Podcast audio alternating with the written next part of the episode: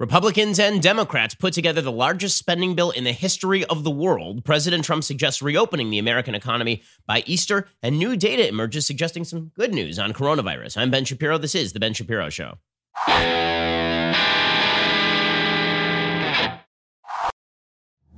Today's show is sponsored by ExpressVPN. Protect your data from prying eyes at expressvpn.com slash Ben. Not kidding about that. Lots of hackers out there. expressvpn.com slash Ben. Okay, so lot of big news happening in the world of coronavirus, which is the only news on planet Earth at this point, obviously. The biggest news, of course, is that very, very late last night, like early morning, the White House and Congress did strike a deal to deliver $2 trillion in government relief to a nation increasingly under lockdown, according to the New York Times. That $2 trillion in relief is only part of the spending here. The fact is that this, which is the biggest, it's not a bailout, but the biggest spending plan in the history of, of the world. I mean, not just the United States, in the history of the world, is only part of the deal here. The Treasury is also floating about $4 trillion in spending with regard to buying up commercial paper, buying up bank loans, and all of the rest. So, what exactly is in this giant rescue bill? Well, a lot, a lot. So, according to, first of all, I, I think it's important to note here that Nancy Pelosi to the last minute was insisting that her holding this thing up over the weekend was a good idea. And the Speaker of the House, Nancy Pelosi, she was on TV yesterday suggesting that the bill should have been held up over environmental concerns of all things. And great legislative leadership here from Nancy Pelosi. Basically, we end up with effectively a very, very close cousin to the to the deal that was rejected several times on Monday by the Democrats. Here was Nancy Pelosi just before the passage of this deal insisting the deal had to include environmental protections. Because I don't know about you, but when the entire world economy is on the brink of complete and utter disaster, the thing I am worried most about is forcing airlines to lower their carbon emissions. Here was Nancy Pelosi last night being an idiot. I do think that there is a whole concern in our country that if we're giving tens of billions of dollars to the airlines, that we could at least have a shared value about what what happens to the environment. But that is a, you know, that is an excuse, not a reason uh, for Senator McConnell to go forward. Some of the other issues, like not fully extending family medical leave, not funding uh, food stamps, I hope that will all change uh, in the next few hours. But there are issues that are central to the well-being of America's families. Okay, I mean, priorities, priorities. The fact that this person was described as a legislative mastermind over the last year is insane to me. A person who surrendered to the squad and then proceeded to run a botched impeachment attempt and then, for no reason at all, held up a rescue package. By the way, it was the prospect of the passage of that rescue package that led to the single greatest jump in the Dow Jones Industrial Average in the history of the Dow Jones Industrial Average yesterday. It jumped over 2,000 points. Well, right now, at this hour, we're still waiting from Nancy for Nancy Pelosi's go ahead. She said that the new bipartisan agreement, quote, takes us a long way down the road in meeting the needs of the American people, but she didn't endorse it. She said House Democrats will now review the final provisions and legislative text of the agreement to determine a course of action. So she's still gumming up the works at least a little bit, but this thing appears to be a foregone conclusion at this point. So, what exactly is in this thing? Well, there, there, are a bunch of major spending provisions. Obviously, the New York Times has a rundown of some of the big provisions. They say the government will send direct payments to taxpayers Lawmakers have agreed to provide 1200 bucks in direct payments to taxpayers with incomes up to $75,000 per year. By the way, it's an insane provision. The Democrats basically made it that if you make over $75,000 per year, you're going to have to pay that back to the government. So the government destroyed your job, the government destroyed your business, and now the government's going to sign you a check with the proviso that you have to pay it back if you make more than $75,000 per year. By the way, those are the people who make $75,000 per year who are probably in the long term going to be hit the hardest, not because they're the ones making the most, uh, the, the, least money. Obviously, there are people who are making less money, but because those are the ones who are going to see the greatest gap between what they were making and what they are currently making, namely the difference between $100,000 and zero, as opposed to a person who's already on food stamps or welfare, or a person who's already on unemployment, or a person whose salary may drop from $60,000 to $35,000. If you drop from $75,000 to zero, that is actually a, a, a bigger drop. Now, again, that doesn't mean that poor people don't deserve the money. People who are poor do deserve the money. But the point is, the people who are running the businesses are the people who are hiring the poor people. And a lot of those people are now being floated basically zero interest loans that are non forgivable. According to the federal government, let's put it this way if the Republicans had proposed this, everybody would be up in arms. Democrats proposed it. So, of course, it's no big deal at all. Families would receive 500 bucks per child in an attempt to create a safety net for people whose jobs and businesses are affected by the pandemic. By the way, you get no money, none, if you earn more than $99,000 a year. So you get 1200 bucks in direct payments up to $75,000 if you earn $75,000 last year, which by the way, that's not what you're earning this year, not in this economy. So the means testing this stuff is very bizarre. Okay. And ending for people who earn more than $99,000 a year at all. So if you earned $100,000, you and your spouse, then presumably you make nothing. You go home with zero. Okay. Unemployment benefits do grow substantially. They go to many more Americans. Lawmakers agreed to a significant expansion of unemployment benefits that would extend jobless insurance by 13 weeks and include a four month enhancement of benefits. That is not a grave change from over the weekend. Over the weekend, the Republicans were already proposing three months of extension of jobless insurance and enhancement of benefits. It has moved up by one month. Democrats wanted it to be six months. Really, Democrats wanted it to be permanent.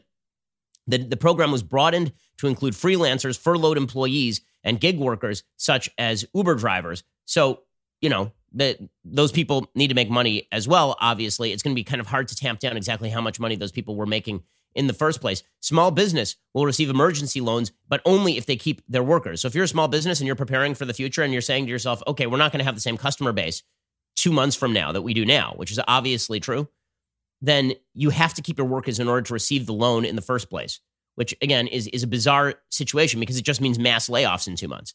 Instead of everybody being laid off right now and then receiving unemployment benefits and then being rehired as appropriate, instead, we are now forcing companies to continue to pay their employees who will then be hired at the first moment that that is available. The bill provides federally guaranteed loans available at community banks to small businesses that pledge to not lay off their workers. The loans would be available during an emergency period ending June 30th and would be forgiven if the employer continues to pay workers for the duration of the crisis. But it's unclear exactly how the duration of the crisis is defined exactly.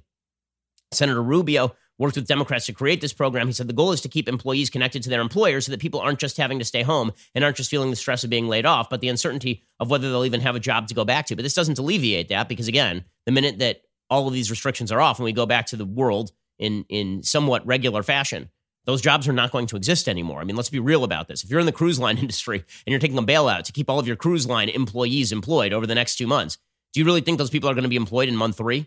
The answer, of course, is no. They're not going to be employed in month three because at that point, I mean, they're going to get fired, right? I mean, the cruise industry is, is going to go the way of the dodo bird, at least for several years here. Distressed companies can receive government bailouts. They're not bailouts, guys. If you shut down a company and then you pay the company, that's not a bailout. But distressed companies can receive government money with strings attached. Loans for distressed companies would come from a $425 billion fund controlled by the Federal Reserve. An additional 75 billion would be available for industry-specific loans, including to airlines and hotels. By the way, that um, was sort of pretty much what was in the weekend bill the Democrats were whining about.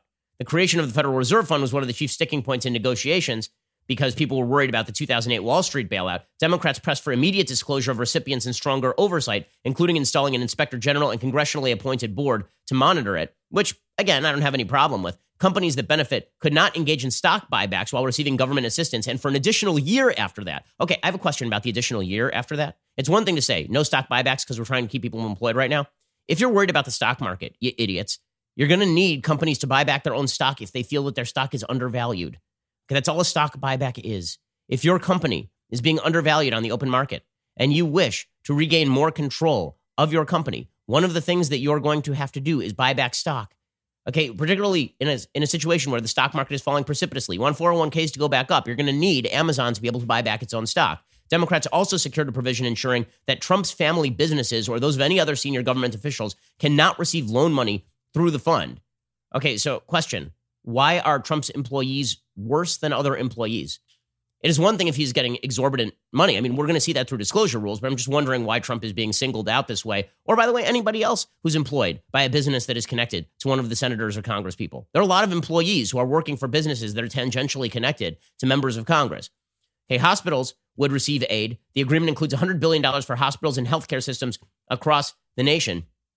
And that, of course, was going to be in the bill already. Okay, we're going to get to more of what was in the bill. Also, we're going to get to the latest on coronavirus generally. There is some good news, possibly. There's also some bad news because this is the, the situation in which we now live. There is no real good news until we get our arms around this thing. We'll get to more of this in just one second. First, let's talk about keeping your home safe right now. So, I have heard news recently that lots of local law enforcement agencies are just letting people out of jail. Like they're seriously afraid of coronavirus, and so they are letting people out of jail who have committed crimes. And those people are wandering around, and many of them will go back to committing crimes. Wouldn't it be good for you to protect your property at this time, especially since you are probably on your property? It's good to know what's happening on your property. And this is why you need Ring. Ring gives you protection at every corner, helps you create custom affordable security for your home. Ring detects motion when people come onto your property. Ring's video doorbells let you answer the door, check in on your home anytime from anywhere. Ring helps you stay connected to your home anywhere in the world. So if there's a package delivery, a surprise visitor, you're going to get an alert and be able to see, hear, and speak to them all from your phone. I've always been paranoid about security, now more than ever. And this is why I have Ring devices all over my house. I mean, I'm, I'm making sure that my property is safe and secure at all time. I have three small children. I want to know what's going on here all the time, and that's why I have Ring. Get a special offer on the Ring Welcome Kit when you go to ring.com slash Ben. The Welcome Kit includes the Ring Video Doorbell 2 and Chime Pro. It's all you need to start building custom security for your home today. Just go to ring.com slash Ben. That is ring.com slash Ben. Okay, so the Senate is also poised to approve some $350 billion in loans to small business in an effort to keep Americans on payrolls. A major challenge in the negotiations was that $500 billion, is according to the Wall Street Journal.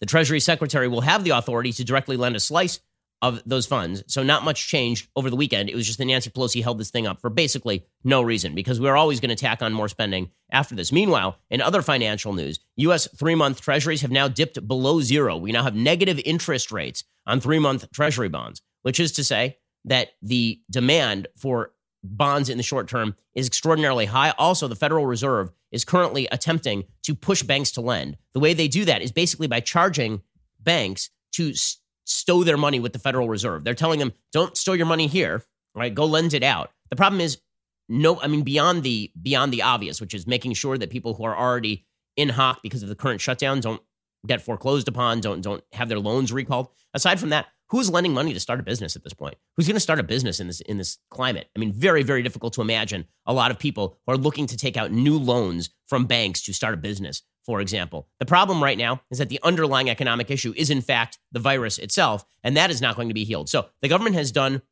at this point basically what it appears it can do to hold everything in place for the moment. Now the question becomes what's the next step? How do we get out of all of this? How do we move beyond what is going on right now? And key to that question is going to be how fast we get our arms around coronavirus itself. There is an open debate that is breaking out right now about just how deadly COVID 19 is. Okay. And that open debate is worth having because, again, the data that we have are insufficient. And we have to determine exactly what the risk levels are so we can determine exactly how fast people can go to work, how fast we can transition from a sort of Chinese lockdown style to a South Korean style with heavy testing and people working if they are healthy, how fast we can get a, a test that is available to check your antibodies to see if you've already had coronavirus and now you're immune to the virus itself. And so we bottom line is that we are short on data. As data comes in, then we are going to know more about how fast we can get people back to work at this point. As I said, there may be some good news and there may not be some good news, and we just don't know at this point. So, for the sort of pessimistic view on how deadly this virus is, there's a, a professor in Britain named Hugh Montgomery, and he put out a viral video explaining how deadly coronavirus is. This, this professor is an intensive care specialist based in London. Here is how he explained how deadly the pandemic could be. Normal flu, if I get that, I'm going to infect on average about 1.3, 1.4 people, okay, if there was such a division. Yeah. And if those 1.3, 1.4 people gave it to the next lot, that's the second time it gets passed on. By the time that's happened 10 times, I've been responsible for about 14, 1 4 cases of flu. This coronavirus is very, very infectious, so every person passes it to three. Now, that doesn't sound like much of a difference, but if each of those three passes it to three, and that happens at 10 layers, I have been responsible for infecting 59,000 people. Okay, so the question is not number one, the infection rate, and the and the and the second question is what is the death rate? So, in order to determine the death rate, the question is not how many people have died versus how many people have tested positive. The question is how many people have died compared to how many people have it. And that's a question we just don't know the answer to at this point. And the reason that we don't know the answer to that at this point is because so many people are asymptomatic, have had coronavirus, and then move beyond coronavirus, may already be immune to coronavirus. There are a couple of articles today that are that, that talk specifically about this question. One is from an Oxford study. There's an Oxford study that just came out. So everybody has been st- has been citing a different study, the Imperial College study from Britain, that suggests there'd be like 2.2 million deaths in the United States if we just allowed everybody to run out and, and associate with one another. There's another study that has now come out modeling by researchers at the University of Oxford And the team at, at, Oxford's Evolutionary Ecology of Infectious Disease Lab says that half of the UK may have already been infected with coronavirus. Okay, well, that would actually be good news. Everybody's freaking out. Oh, well, oh my God, that's that's great. No, that would be good news because the number of dead people compared with the number of people or, or number of people in ICUs compared with the number of people who have it in Britain would then be a much, much smaller number.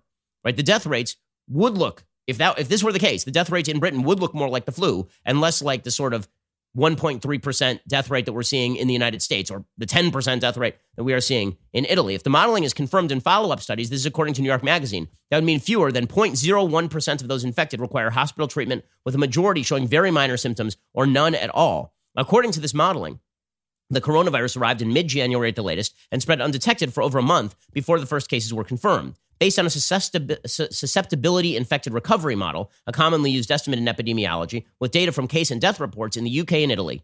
The researchers determined that the initial herd immunity strategy of the UK government actually could have been sound, meaning they were saying, let everybody out, let everybody infect each other, then we have herd immunity. I'm surprised there's been such unqualified acceptance of the imperial model, said lead researcher Sunetra Gupta, referring to an academic report predicting up to 250,000 people in Britain could be killed if the government maintained its plan to suppress the virus but not get rid of it completely. As of Monday, 87 people in the UK had died from coronavirus out of a total of 90,436 tests. Some 8,000 were positive. The Oxford team is now working with researchers at the universities of Cambridge and Kent to begin antibody testing as soon as this week. Once there's antibody testing, we're going to know whether a lot of people have had this and are already immune, which is going to be an enormous, enormous change to the data. Th- this will allow us to know exactly how dangerous this virus is because we are operating, we're flying blind a little bit as to how dangerous the virus is based on people who go in for tests are the people most likely to have symptoms. People most likely to have symptoms are the people most likely to go to the ICU. People who go to the ICU are the people most likely to die. So you have this very, very filtered system where the only people who are testing positive are the ones who are going in for the test. But this is asymptomatic. So it's possible a huge percentage of people have this. This is not the only article on this topic today. And this would be hopeful news. What you want right now is lots of people to have already had this and not even known, right? That is best case scenario is tons of people already have it, already walking around with it, are already immune, and we didn't even know about it. That'd be best case scenario. We're going to get to more possible good news on coronavirus in just one second because these economic problems, they're not going to be healed, right? We can hold we can hold place, we can tread water for the moment. We can't do it forever, right? We can't have the Fed floating negative interest rates forever without the dollar being completely undermined and people starting to lose faith in the full faith and credit of the United States. There has to be an underlying economy for people to borrow on the back of. Otherwise, you basically have governments just borrowing from each other. And that right there is, is essentially a Ponzi scheme. Okay, we're going to get to more of the possible good news in just one second. First, let us talk about the fact that if there's something wrong with your car, you probably want to order parts online instead of going into a store. Right now, those stores are probably not even opening. I mean, we got we got to be engaged in social distancing and be at home anyway. So why exactly would you not order a part from rockauto.com? You should do this even when you can go to a store, but certainly when you can, rockauto.com is your best case solution. RockAuto.com has all the parts you're going to need, the specific part for your car. They have the same prices for specialists and for members of the general public, and they make it really quick and really easy. Also, their prices are fantastic. The RockAuto.com catalog is unique, remarkably easy to navigate. They always offer the lowest prices possible rather than changing prices based on what the market will bear. For example, the Delphi FG 1456 fuel pump assembly for the 2005 to 2010 Honda Odyssey is 353 bucks and 99 cents. At Advance, it's only 216 bucks and 79 cents at rockauto.com. So you're going to get it cheaper and you're going to get a better part than the sort of generic part that you might have to get off the shelf. RockAuto.com is a family business, definitely worth supporting in these times. Go to RockAuto.com right now. See all the parts available for your car or truck. Write Shapiro in there. How did you hear about us box so they know that we sent you? Go to RockAuto.com right now. See all of those parts right this very instant. Okay, so as I say, it's not just the Oxford study suggesting that there may be tons and tons and tons of people out there who have this thing and don't even know it. There, there are two doctors, professors of medicine at Stanford. One his name's Eran Bendavid, and another one is Jay Bhattacharya. And they have a piece in the Wall Street Journal called Is the Coronavirus as Deadly as They Say? They say fear of COVID 19 is based on high estimated case fatality rate. 2% to 4% of people with confirmed COVID 19 have died, according to the WHO and others. So, if 100 million Americans ultimately get the disease, 2 million to 4 million could die. We believe that estimate is deeply flawed. The true fatality rate is the portion of those infected who die, not the deaths from identified positive cases, right? This is what I've been saying right here. It is not, the question is not how many people die over how many people have been tested positive. The question is how many people die over how many people have this thing, period, or have had it in, in the last couple of months. The degree of bias is uncertain because available data are limited. It could make the difference between an epidemic that kills 20,000 and one that kills 2 million people. If the number of actual infections is much larger than the number of cases, then the true fatality rate is much lower. That's not only plausible, but likely, say these two professors of medicine at Stanford. Population samples from China, Italy, Iceland, and the US provide relevant evidence. On or around January 31st, countries sent planes to evacuate citizens from Wuhan, China. When those planes landed, the passengers were tested for COVID 19 and quarantined. After 14 days, the percentage who tested positive was 0.9%. If this was the prevalence in the greater Wuhan area on January 31st, then with a population of about 20 million, greater Wuhan about had 178,000 infections, about 30 fold more than the number of reported cases. They're saying that the people who are flying, let's say that those people are representative of the general Wuhan population. By the way, it is likely that that is actually underrepresentative of the generalized Wuhan population because those are the people who can afford to leave the country and come back to other countries. The fatality rate, according to these stats, would be tenfold lower than the estimates based on reported cases. Next, the northeastern Italian town of Vo, near the provincial capital of Padua. On March 6th, all 3,300 people in Vo were tested. 90 were positive. That's a prevalence of 2.7%. If you apply that prevalence to the whole province, which has about a million people, which had 198 reported cases, that means there were actually 26,000 infections at the time. That's more than 130 fold the number of actual reported cases. Since Italy's case fatality rate of 8% is estimated using confirmed cases, the real fatality rate would not be 8%, it would be 0.06%, which is actually lower than the flu fatality rate. The flu fatality rate is 0.1%. In Iceland, Decode Genetics is working with the government to perform widespread testing, say these columnists for the Wall Street Journal and professors of medicine at Stanford. In a sample of nearly 2,000 entirely asymptomatic people, researchers estimated disease prevalence of just over 1%. Iceland's first case was reported on February 28th, weeks behind the US. It's plausible that the proportion of the US population that has been infected is double, triple, even 10 times as high as the estimates from Iceland. That also implies a dramatically lower fatality rate. They say the best, albeit very weak evidence in the US comes from the NBA. Between March 11th and 19th, a substantial number of NBA players and teams received testing. By March 19th, 10 out of 450 rostered players were positive. Since not everyone was tested, that represents a lower bound on the prevalence of 2.2%, meaning 10 out of the 450 rostered players were positive, but it probably is a much larger number. The NBA isn't a representative population. Contact among players may have facilitated transmission, but we have extended the lower bound assumption to cities with NBA teams like like Memphis or something, we get 990,000 infections in the United States. The number of cases reported in the US was 13,677, 72 fold lower. These numbers imply a fatality rate from COVID 19 orders of magnitude smaller than it appears. So, how can we reconcile these estimates with epidemiolo- epidemiological models? Say these columnists first.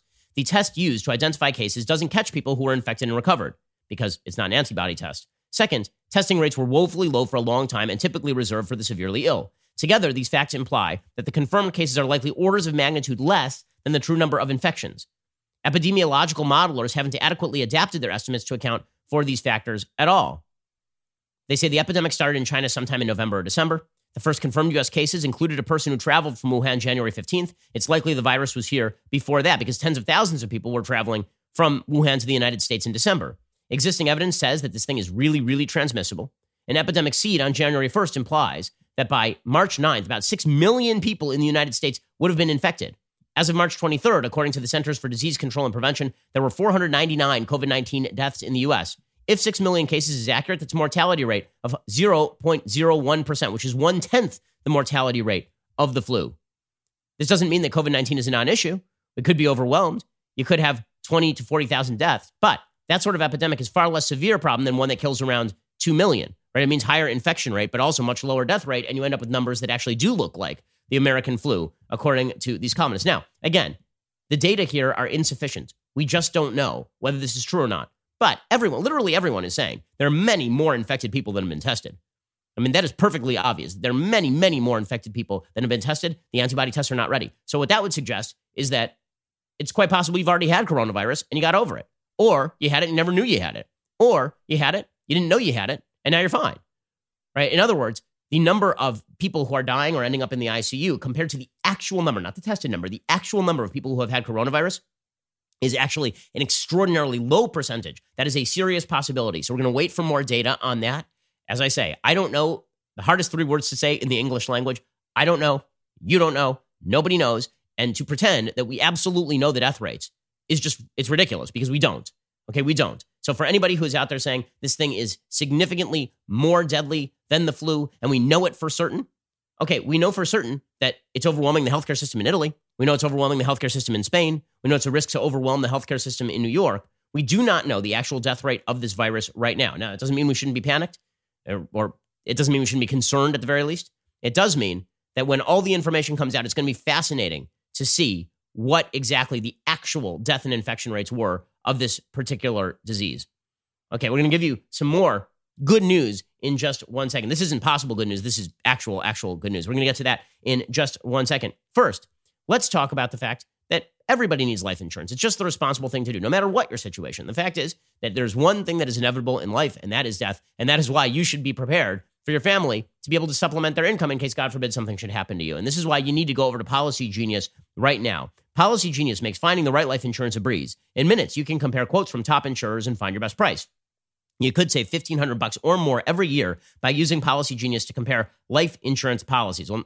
Once you apply, the Policy Genius team will handle all the paperwork and the red tape for free. And Policy Genius doesn't just make life insurance easy, they can also help you find the right home, auto, disability insurance. So, if you don't know what's just around the corner, that's okay. Be prepared for anything with life insurance. In just a few minutes, you can find your best price and apply at policygenius.com. Policy Genius, because you never know what the future is going to hold. And that is why you should insure against it. By the way, again, they, they do all sorts of insurance. They do the auto insurance, the disability insurance, they can bundle home and auto.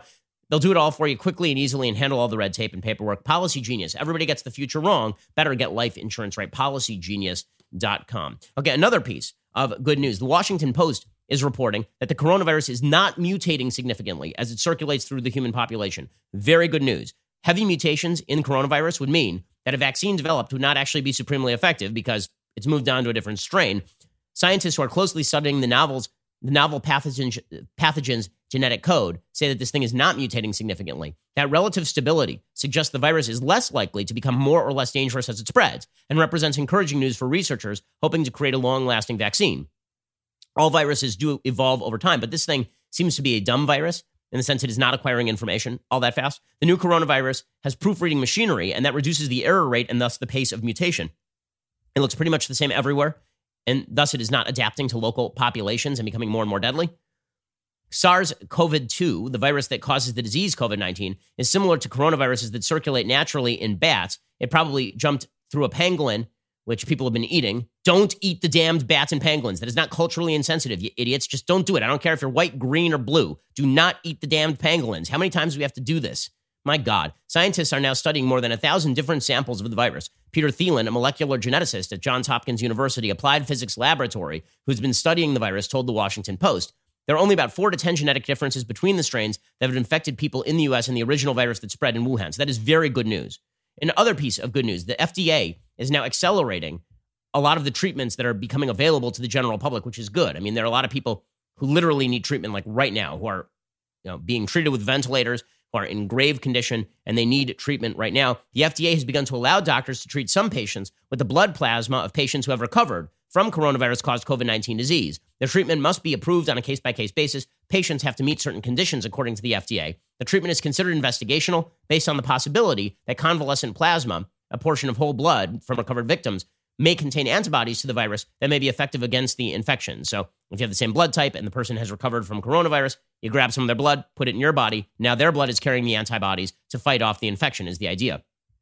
The agency stressed convalescent plasma has not been shown to be effective in every disease studied. The plan is for clinical studies of the procedure to begin. One of the hard things about clinical studies in the midst of a pandemic is that clinical studies generally require a, a, a compare a, a population a control population, a, population that is not going to get the treatment, how many people are going to volunteer to be part of a study where they're the control population? If you're in serious trouble, the last thing you want to be is part of the control population. You want the treatment.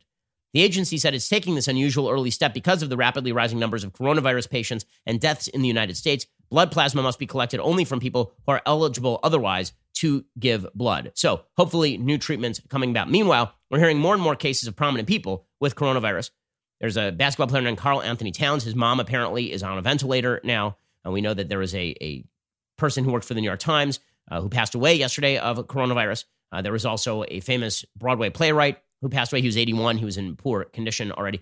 Prince Charles has tested positive for coronavirus. He'd been experiencing mild symptoms for days. Otherwise, he has remained in good health, according to a statement released by the prince's official residence. The Duchess of Cornwall has been tested but does not have the virus. That would be referring to Prince Charles's wife. Both are now self isolating in their home in Scotland. It's not clear exactly when he caught it or how he caught it, but prominent people are going to get this thing. And most of these prominent people are recovering, right? I mean, we, mo- the, the, vast majority, like Tom Hanks and his wife, recovered. Prince Charles will likely recover. Uh, that that is some good news. And again, that goes back to what are the actual death rates here versus sort of the assumptions we're making about tests done versus the number of people who actually die from that. Now, meanwhile, this does not mean that you can't overwhelm the system. Right? Two things can be true at once. One, the death rate is a lot lower than we think it is, and two, there are so many cases that the system gets overwhelmed anyway. Right? If the death rate is the same as the flu, 0.1 percent, but you're getting five times as many people who are getting the disease, that means the system can easily be overwhelmed. That's what you're seeing in Spain and Italy. Spain has now surpassed China's death toll from the new coronavirus, according to the Wall Street Journal. India has implemented the world's most extensive stay at home order Wednesday. 1.3 billion people locked down in India. I don't even know how you're going to enforce that because so many people there are gravely impoverished. How do they even get food? absolutely unclear. Health officials in Spain reported 738 fatalities from COVID 19, the pneumonia like illness caused by the virus, which is the steepest daily increase on a national death toll that has risen to 30, 3,434, surpassing China's. Italy is leading by leaps and bounds. They've got almost 7,000 reported deaths in Italy. And again, they have a very high mortality rate from identified cases. And as I keep repeating over and over, I'm going to keep repeating it. The, because it makes a difference to you as an individual. Your chances of life after acquiring coronavirus by pretty much all available data are a lot better than the percentages you're seeing in the press simply because the only percentages available based on available data are the ones based on testing and testing is not sufficient. At this point here in the united states we currently stand at 802 confirmed deaths from coronavirus out of 55243 confirmed cases of coronavirus in the united states.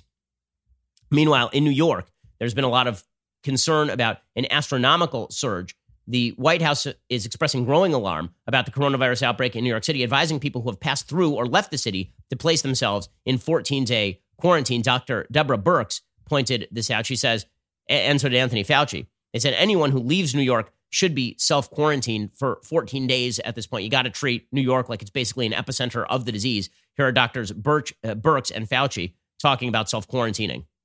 To everyone who has left New York, over the last few days.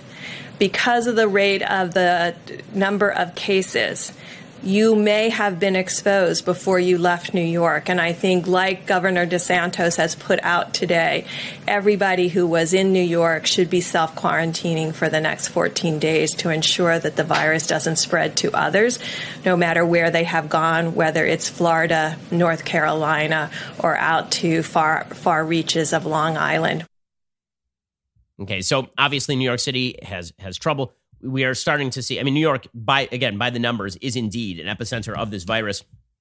If New York were a country, I believe it'd be number five on the list of of places in which deaths have occurred thanks to coronavirus at this at this point. With that said, obviously Andrew Cuomo uh, is is livid about this. He says we haven't flattened the curve. Everybody keeps going out. We got to stop this thing. Here is the governor of New York. Flatten the curve, flatten the curve. We haven't flattened the curve, and the curve is actually increasing. That means the number of hospital beds, which is at 53,000 beds, 3,000 ICU beds. The anticipated need now for the height of the curve is 140,000 hospital beds and approximately 40,000 intensive care unit beds. Um, Cuomo also says, you know, when the federal government says they're sending us 4, uh, 400 ventilators, and that's true, apparently they're sending more than that, but 400 ventilators is what Mike Pence has said. He says we need 30,000 ventilators. Here, here's Cuomo complaining about the lack of ventilators being provided by the federal government. FEMA is sending us 400 ventilators. These are on the news this morning. We are sending 400 ventilators to New York. 400 ventilators? I need 30,000 ventilators. You want a pat on the back for sending 400 ventilators? What are we going to do for 400 with 400 ventilators when we need 30,000 ventilators? You're missing the magnitude of the problem, and the problem is defined by the magnitude. Okay, I, I just have one question. So the media have been treating Cuomo as though his leadership has been absolutely stellar in New York. I'm just wondering what exactly the leadership has constituted that is vastly different from, say, Gavin Newsom in California. The only difference is that Gavin Newsom hasn't been widely complaining about President Trump over and over and over. Right? The New York Times has an article how says how Cuomo, once on the sidelines, became the politician of the moment. With his coronavirus briefings, Governor Andrew Cuomo has emerged as an authoritative voice in the crisis. I have a question. Why? Like, really, a, a serious question. Why? Like, his pressers are informative. I don't know that they're any more informative than the White House pre- White House's pressers. All it seems to me is that the media are very happy that Cuomo keeps yelling at the White House. But I'm just wondering, like, he's the governor of a state. Does he think that President Trump just snaps his fingers and then the ventilators magically appear?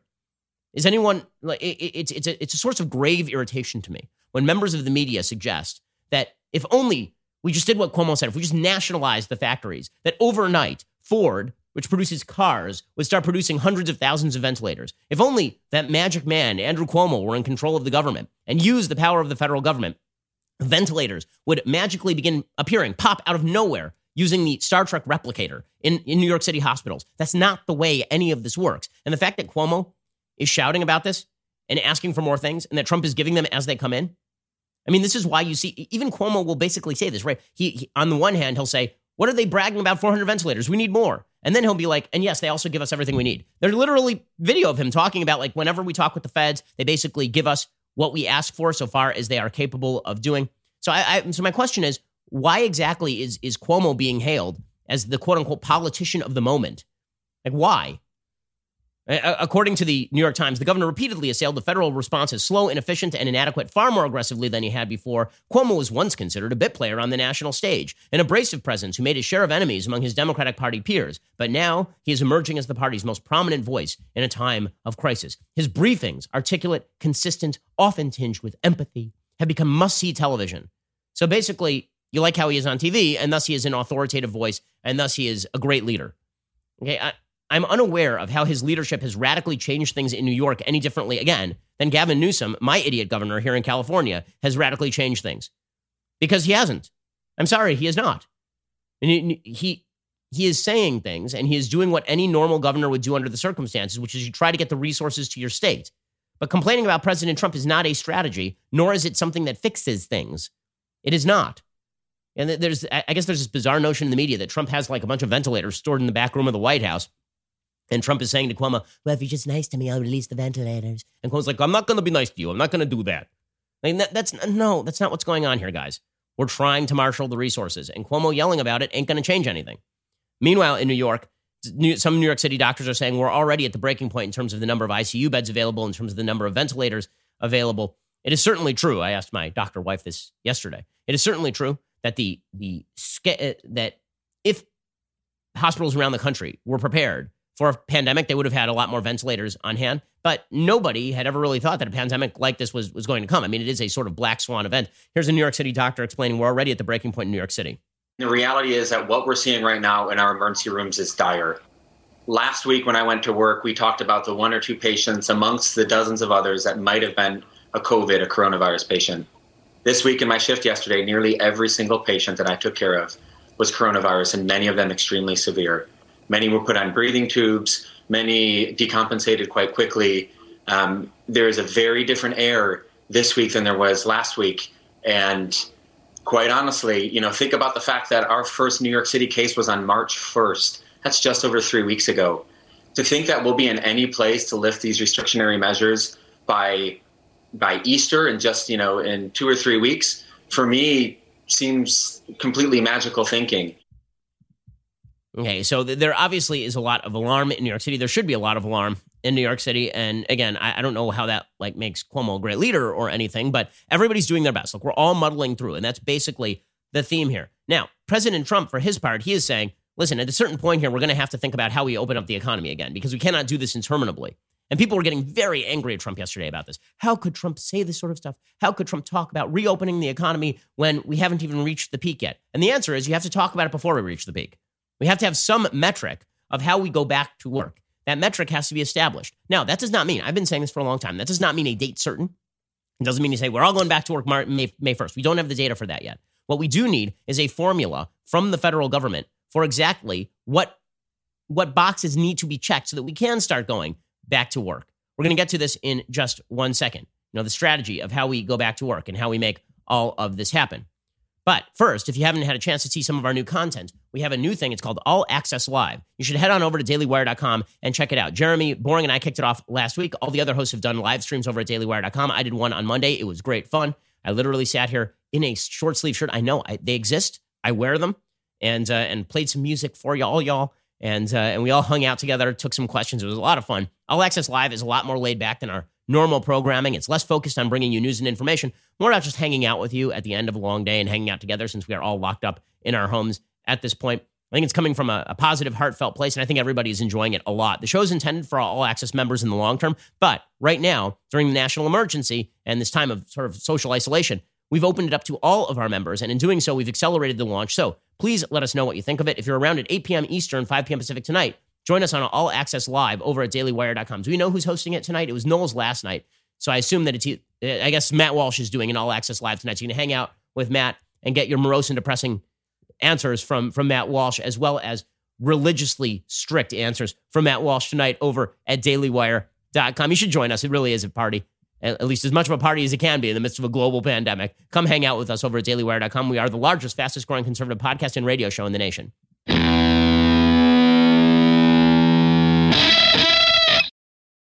Okay, so President Trump yesterday was eh, getting in eh, was was getting himself in supposed hot water for suggesting that we have to reopen the economy at some point. Now, listen, Pre- President Trump says um, President Trump uses his Twitter in I, I, just repeat very very dumb ways. Okay, the, the president today tweeted this out about Mitt Romney. Mitt Romney tested negative for coronavirus, and Trump tweeted out, "This is really great news. I'm so happy I can barely speak." He may have been a terrible presidential candidate and an even worse U.S. senator, but he is a rhino, and I like him a lot. Really, the, the, really, presidential leadership right there. The solid, solid stuff. Like, shut down the Twitter. Shut it down. Okay, it's not helpful. It's just not helpful at all. But with that said, did President Trump do anything wrong when he suggested that he wants us to go back to work? That that he that he would like to see an end to this thing? No, I mean, I, I think that, that that makes perfect sense. President Trump said yesterday that shutting everything down is one of the most difficult decisions he's ever made. Well, it should be. It's the, it's the most consequential economic decision in the history of mankind. So, yeah, I would assume it's one of the most difficult decisions he's ever made. Here's President Trump yesterday. A few people walk into the Oval Office, say, sir, we have to close up the country. And I, that, said, what Mr. you, I said, what are you and talking that, about? Mr. President, must have been a very difficult thing to accept. One of the most difficult decisions I've ever made because I knew that when you do it, as soon as you do it, you're going to drop. I mean, they're talking about 20 or 25 points of GDP. Nobody's ever heard of 25 points. If we went down a point, that's a big deal. Now, all of a sudden, you're basically turning off the country. I said, this has never been done before. What are you talking about? Okay, and, and then President Trump says, that he would love to be ready to go by Easter. And this was the one that got everybody crazy is that he said, by Easter, I would love to see us back out in, in and working. That would be by April 12th. Now, some people were saying he's saying a date certain. It's a date. Listen, do I think it's smart for the president to actually put a date on the calendar? I, I don't think it's actually smart for the president to do that because either we hit the date or we don't hit the date. If we don't hit the date, then the suggestion is going to be that Trump blew it. And if we do hit the date, then the suggestion is going to be that Trump accelerated beyond what the evidence showed. You know, saying that this is a matter of weeks, not months, which he said on Monday, I thought I was all in favor of that. Him saying weeks, not months, I think is good. Him saying a date certain, uh, or at least suggesting even a date, it really isn't a date certain, but suggesting a date, I think sets up an unrealistic expectation. But here was President Trump saying he'd love to be ready to go by Easter. I'd love to have it open by Easter. Okay, I would Oh, love wow. to have it open Okay. by Easter. I will. I will tell you that right now. I would love to have that. It's such an important day for other reasons, but I'll make it an important day for this too. I would love to have the country opened up and uh, just raring to go by Easter. Okay, he was getting all sorts of flack for this, and he was asked specifically about you know whether this is realistic or not, and it was more about like what he feels because President Trump just says things, right? He's but when he says that we could lose more people to a recession than to coronavirus, and people lose their minds about this, he says we could see mass suicides, we could see a renewed opioid uh, opioid epidemic, and th- th- there is you know some evidence to show that depressed economic circumstances do lead to poorer life outcomes. So when President Trump says we'll lose more people to the recession than to coronavirus, we don't know. Well, honestly, we don't. But to pretend that there are not real life consequences to the greatest economic downturn in the history of mankind would be obviously foolhardy. Here was Trump saying, obviously, we're going to need to come up with a solution here. We'll lose Otherwise, we're going to lose a lot of people. On the other hand, to a, to a failing economy, you're going to lose a number of people to the flu, but you're going to lose more people by putting a country into a massive recession or depression. You're going to lose people. You're going to have uh, suicides by the thousands. You're going to have all sorts of things happen. You're going to have instability. You can't just come in and say, let's close up the United States of America, the biggest, the most successful country in the world by far. Okay, so th- these are serious concerns. Dr. Anthony Fauci was asked about this, and he said, like, what's the evidence for Easter? And Fauci gave the right answer, which is we don't have evidence for Easter. He's just being aspirational, which is obviously true, right? Trump is just saying, I'd love to have it open by Easter, but Trump says a lot of stuff. Here is Dr. Anthony Fauci sort of softening the blow a little bit. It's a back and forth. The, the president clearly listens. I mean, he, he has this aspirational goal of hoping that we might be able to do it by a certain date. We talk to him about that. We say we need to be flexible. He realizes that and he accepts that. I mean, he doesn't want to give up his aspirational goal, but he's flexible enough to say, okay, let's look at it on a day by day basis. We say and we will give him data to inform the decision. By the way, what Fauci is saying right there gives the lie to the entire Democratic line, which that Trump leadership, Trump's leadership is terrible and that he is unsafe. Joe Biden has been pitching that, right? Joe Biden, who can't string a sentence together at this point. Joe Biden, yesterday, he was on TV saying that Trump should start listening to the experts and stop talking. There's Fauci literally saying he's listening to us and he is and he is trying to give hope to the American people. And here is Joe Biden saying he should listen to the experts at uh, peanut butter. He should stop talking and start listening to the medical experts. You talk about having an economic crisis. You want an economic crisis. Let, Watch this spike. Watch the number of dead go up. Watch the number of people who, in fact, connect with this virus. When are you going to be able to open the economy? Look, we all want the economy to open as rapidly as possible. The way to do that is let's take care of the medical side of this immediately. One of the things, he's not responsible for the coronavirus, but he's responsible for the delay in taking the actions that need to be taken as far back as January. Okay, well, here's the bottom line. He's he's dealing with all that, and we should try and set up a for- now. Now, the next responsibility of the government, obviously, is to set up that formula. How many beds do we need? How many ventilators? We're only going to know that once we have better data via testing. When are those tests going to be available? According to uh, according to Dr. Scott Gottlieb, over the uh, former FDA commissioner, we should have 75,000 tests a day ready to go by the end of next week, which is going to make a rather large difference in terms of our data. By the way, when when you talk about expertise, Joe Biden, you should at least know where to cough. And when you're corrected about where to cough, you should take it seriously. Joe Biden was on with Jake Tapper yesterday, and he coughed into his hand, and Jake Tapper had to correct him on the proper coughing technique. I have not talked to any individual.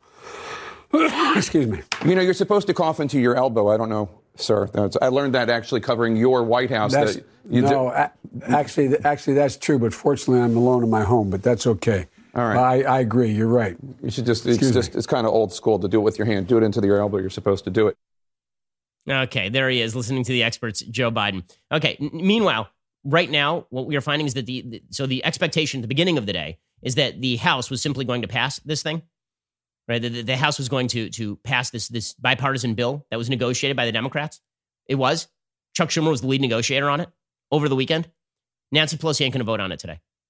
She's going to hold it up another day. Brilliant negotiation strategy from Nancy Pelosi. We're in the middle of a global pandemic and an economic meltdown in which literally millions of people are going to lose their job. And Nancy Pelosi's holding this thing up again today. That is the latest news. Seriously. I mean, I don't know what she thinks her strategy here is. Also, apparently, Andrew Cuomo was ripping into the Senate bill. He said it was a drop in the bucket compared to the need. And, uh, and he's ripping Schumer by, by implication. The House will not pass the coronavirus bill today, according to Chad Pergram, who is reporting over at Fox News. Already gavelled in, gavelled out of pro forma session. Senior sources say House will not meet again later today. Acting with all the alacrity necessary in the midst of a, of a, of a global pandemic. I mean, it's just unbelievable. Playing politics at this point, playing politics, just insane. Insane. So uh, something will pass in the next couple of days, but everybody should keep in mind, you know, when we go through the list of errors that happen in the midst of all of this, the list of political failures that happen in the midst of all this, yes, the Trump administration is going to come in for some criticism over lack of testing and ventilator production early on. By the way, if Trump had said we need a global lockdown in January, Democrats would have said that he's an actual dictator. So let's just keep that in mind, right? The counterfactual where Trump says we need to ramp up production and we need to shut everything down, go home for two weeks. Does anyone really think that in the beginning of February, when all the media were proclaiming that this was not actually that grave of a threat, including the folks over at Vox.com, do you think anybody would have gone along with that? With that said, that was a failure. Now we are experiencing the failure that attends to a Democratic Party that is much more driven by pleasing its radical base on environmental issues than on saving the economy. Okay, time for a thing that I like, and then we'll do a quick thing that I hate. So, things that I like. As you all know, we're really grateful for our sponsors here over at dailywire.com. One of our chief sponsors is Birch Gold. If ever there has been a time to think about diversifying into gold, now might be the time. Goldman Sachs is actually encouraging people to diversify into gold. I had a chance to sit down late last week with a with a spokesperson for Birch Gold, and here is what that sounded like. So, folks, today for things I like, one of the things that I like are our sponsors here at the Ben Shapiro Show. Obviously, in chaotic times, we rely a lot on our sponsors, and we ask that you patronize our sponsors. But the folks over at Birch Gold Group are some of the most trustworthy people I know, and they are very trustworthy, obviously, when it comes to diversification and putting some of your money into precious metals. Joining us on the line is Philip Patrick, precious metals specialist for Birch Gold Group. Phil, thanks so much for joining the show. Really appreciate it. Thank you for having me, Ben. Thank you. So let's start off with a quick market analysis. Obviously, the coronavirus has absolutely tanked the market. That's not a shock. It's an exogenous shock to the market. Plus, yes. the governments around the world are basically shutting down nearly every business. People are being told to stay home. But are there underlying market fundamentals that we should have been concerned about even before this with regard to the economy? The, the answer is yes, and uh, you and I have discussed this, I think, in, in, in the past. But uh, you know, the, the, the issues that we have today in the markets, I think, certainly predate uh, the coronavirus. We've been at the longest bull run in market history, and we've been there for really the last ten months or so. So I think timing for a while now has suggested uh, corrections on the cards. Um, the bubble, really, I would say, has been fueled over the last 11 years really by policy, right? Low interest rates, pumping money through the markets through quantitative easing, uh, corporate buybacks at the highest levels in, in, in, history. What I will say about the coronavirus is uh, look, if you'd asked me at the beginning of the year when I felt the markets would correct, my feeling was later in the year, right? Third or, or fourth quarter. What I think it's done is, is acted as, as a black swan, if you will, this unforeseen event, and essentially become a catalyst. I think it's pulled the time frames forward, and I think ultimately exacerbated the issue. And, and, and for me, this is really, really important. Um, I, think what's happened is we've turned from a financial crisis to an economic crisis. Uh, 2008 was was clearly a financial crisis, right? And what happened? The government stimulated, right? Pumped money through the markets, dropped interest rates, and it ultimately pulled us out we've tried that today. I mean, the Fed just pumped a, a, ton of money through the markets, biggest rate cut since 2008. It had no effect. The market kept spiraling down this has really become an economic crisis. And I think it's fairly obvious, right? You left your house in, in 2008, people were spending. They were in bars and coffee shops and restaurants. Today, it's a ghost town here in the United States and globally. That significantly exacerbates the issue, right? It, it, it millions of jobs are at risk, people not spending. It creates a, a major, major issue. We're speaking with Phil Patrick. Title is Precious Metals Specialist for Birch Gold Group. So, Phil, where do you think stocks go from here? There's sort of a consensus that the bottom has not been found yet. Although who the hell knows? Because it, it I thought the bottom was at twenty three thousand. Now it's been dropping below twenty thousand. It's bouncing around 1,500, 2,000 points a day. It's really difficult to tell where the bottom of the market is, and to tell people to buy stock in a volatile market is always a difficult thing. So, where do you think the stock market is going? Yeah, I mean, you, hit the nail on the head. It's it, it's very very difficult to predict because, quite frankly, we haven't been in this territory at least for hundred years, I would say. So um, it, it's tough to predict. What I can say is just looking at things, this could potentially be the, the, the tip of the iceberg. We look at the 08 crash, right? Back then, at its high point, the Dow dropped uh, fifty percent. We're down today, roughly from from the highs, about thirty percent. So what that tells me is this this matches what we saw back in 2008. There's potentially another 20% downside. My concern, however, is this could be, and we sort of addressed this a moment ago, but it could be much, much worse than, than 2008. And something I look at, and I think I've mentioned before on, on, on the show, is uh, cyclically adjusted PE ratios, price to earnings ratios. Even with the downside that we've seen. The, the cyclically adjusted price to earning ratio is roughly about 23 today. The historical average sits at about 16. What that means is if we just go to an average multiple in the markets, it puts us down 31% from where we are today. And that's just an average. In theory, depending on how bad this gets, how long it takes us to get out of this, it could be much, much worse. And to, to reiterate a point, what tools do we have available? We've shot our bullets and they're not working. We don't have the same tools to pull us out like we did back in 08. Will this be a three to five year recovery like we saw back in 08? Or will it be a 25 year recovery like we saw during the Great Depression? The answer is nobody knows, but it doesn't look good. So, Phil, where do you see gold prices going from here? Conversely, obviously, as the market sinks, a lot of people have been looking for a safe haven in gold. Mm-hmm. Where, where, do you see the gold price going? Look, um, right now, I, I, think pricing is still relatively low, right? Everyone looks shorter term, but I think you've got to pull it back. Gold today in the $1,400 range. Back in 2011, so after the 08 crash, gold and silver went on a bull run and they hit their peaks in 2011. Gold back then was trading close to, it was in the high, mid to high $1,900 range. We're at 1400 uh, today, or in the $1,400 range. Silver today in the $12 range, it was $48 back then. The point being, we're significantly down from our all time highs. There's a lot of value there. Um, Citigroup uh, are one that have predicted gold could hit $2,000 an ounce as soon as the next 12 months. It, it feels like we're heading towards that. I, I think we've got a long way to go from here. So, with all of the chaos, what exactly have been the last two weeks at, at Birch Gold Group? I, I have to imagine that it's been rather chaotic.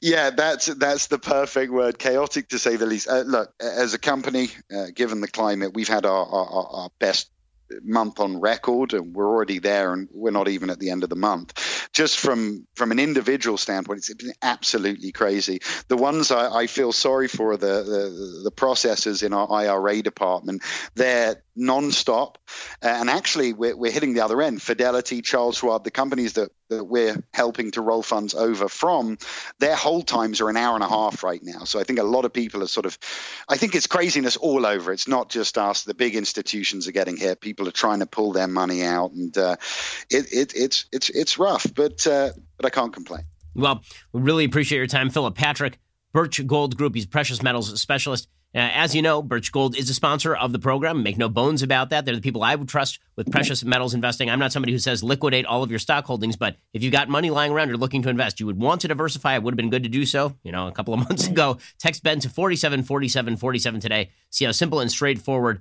these moves can be for you. Get all of your questions answered. Phil, thanks so much for your time. Thank you for having me. Thanks, Ben. Alrighty, so we have run out of time on today's show, but we'll be back here a little bit later today with two additional hours of content, including apparently the LA sheriff has ordered gun stores closed as non-essential businesses while they're releasing people from jail. So good news happening out there. Great governance happening across the country. We'll bring you all of the updates a little bit later today with two additional hours of content. If not, then we'll see you here tomorrow. I'm Ben Shapiro. This is the Ben Shapiro Show. If you enjoyed this episode, don't forget to subscribe. And if you want to help spread the word, please give us a five star review and tell your friends to subscribe too.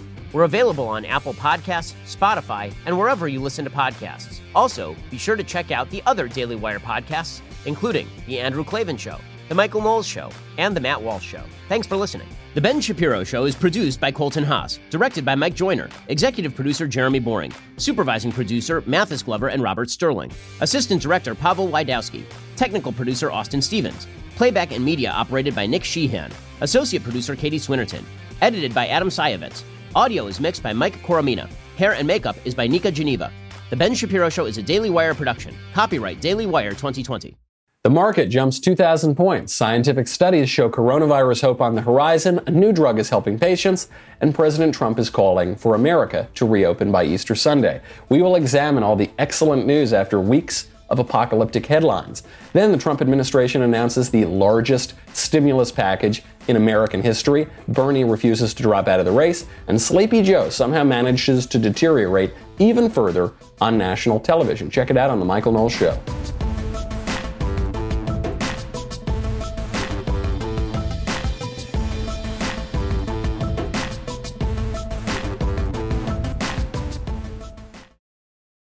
We'll get to more on this in just one second. First, Pure Talk believes in American values, and that free should mean, you know, like free. So when you switch to Pure Talk today, you'll get a free Samsung 5G smartphone. There's no four line requirement, no activation fee, just a free Samsung that's built to last with a rugged screen, quick charging battery, and top tier data security. Qualifying plans start at just 35 bucks a month for unlimited talk, text, 15 gigs of data, and a mobile hotspot.